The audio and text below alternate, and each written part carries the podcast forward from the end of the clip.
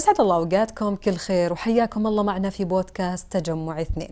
واللي راح نقدم لكم فيه أهم المواضيع الطبية مع نخبة من أطباء التجمع الصحي الثاني بالمنطقة الوسطى. ولأن صحتكم تهمنا ندعوكم لسماع هذه الحلقات ومشاركتنا بآرائكم وتساؤلاتكم عبر صفحتنا على تويتر cluster2 underscore رياض. أمراض الشتاء عند الأطفال هو موضوع أولى حلقاتنا في بودكاست تجمع اثنين. ويسعدنا في الحلقة نستضيف الدكتور خالد الدعجم استشاري طب الأطفال في مدينة الملك فهد الطبية حياك الله دكتور شاكرين لك تواجدك الله يحييك وأنا سعيد جدا بوجودي معكم ويشرفني إني أنا أمثل التجمع الثاني في منطقة الرياض وإني أنا أكون أول واحد معكم بهالبرنامج الجميل. بلا شك في بداية خير دكتور. دائما يعني في فصل الشتاء نلاحظ إنه في مشاكل يتعرضون لها الأطفال تتزامن مع هذا الفصل بالذات. إيش ممكن تكون المبررات وإيش هي أبرز الأمراض اللي ممكن أو نسميها المشاكل الصحية اللي ممكن يتعرضون لها الأطفال في مثل هذا الفصل؟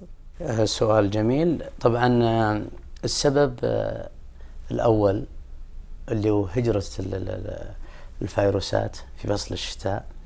فأكثر الأطفال يجيهم اللي هو الارتهاب الالتهاب الرئوي العلوي.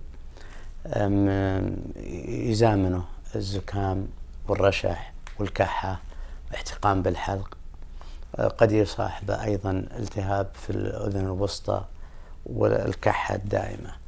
طبعا هذا متعارف عليه في فصل الشتاء السبب اللي هو فيروسي.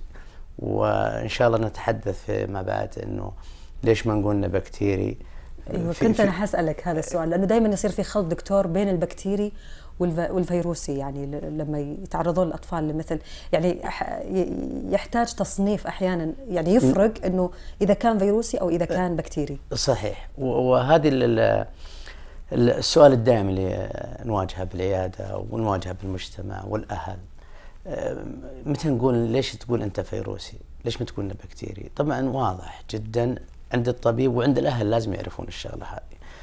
الالتهاب الفيروسي تكون الحرارة غالبا يعني من 38 وفوق إلى 39 آه الشيء الثاني والبكتيري طبعا تصل ل 40 تصل ل 41 هذا واحد. اثنين لما تعطيه خافض للحراره الالتهاب الفيروسي آه ينزل تنزل الحرارة من خلال بعد ساعة لمدة ساعتين ثلاث ساعات. وبنفس الوقت نشاط الطفل يتحسن تلقاه ياكل ويركض ويلعب ويتنشط لين بعد أربع ساعات ترتفع الحرارة ثانية.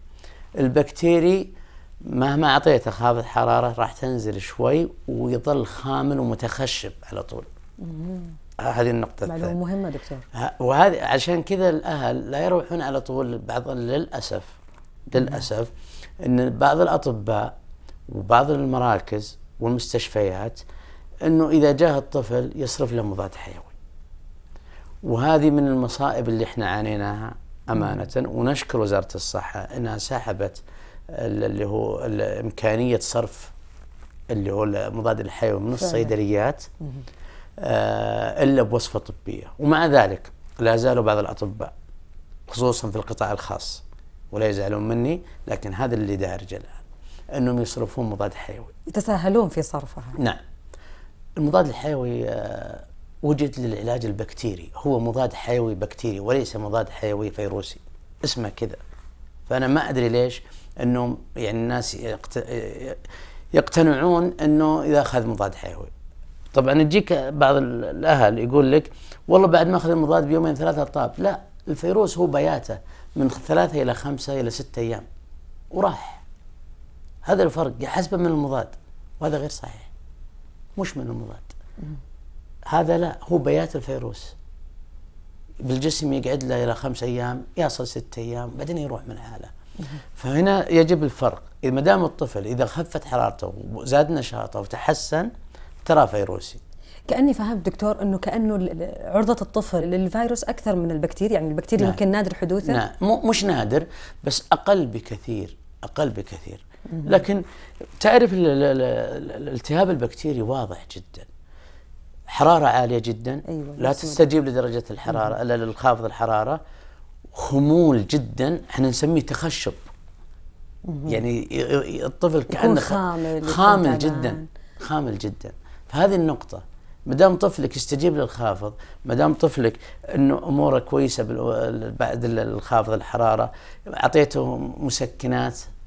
فهذا تعتبر الأمور إنها طيبه طيب دكتور كيف نقدر نحمي أطفالنا كيف نقدر نتعامل معاهم يعني حتى ما يكونون عرضة لمثل هذه المشاكل في خصوصا بالذات في هذا الفصل ممتاز. من فصول السنة ممتاز قبلها أختي مريم بس أقول لك شغلة يعني إنه بعضهم بيسأل الحين طيب وش نعطي أطفالنا؟ دام انت تقول نعطيهم خافض أيوة. ما نعطيهم أيوة. مضاد مضاد العلاجات بسيطة جدا اللي هو هي علاجات مساعدة منها خافض الحرارة منها العسل الزنجبيل تخلط بماء فاتر القطرات الملحية للأنف آه مع استمرار خافض الحرارة يعني يعطى كل أربع إلى ست ساعات. هذه إذا كان عنده حساسية في الصدر يعطى موسع شعبات هوائية. فهذه الأمور طيبة. بالنسبة لسؤالك وارجع أيوة لسؤالك. أول شيء إذا أو إذا كان في طفل مصاب سواء في المدرسة أو جاءت الاعراض هذه يحاول إنه بقدر الإمكان ما يلتصق خصوصا بالأطفال الآخرين. زين؟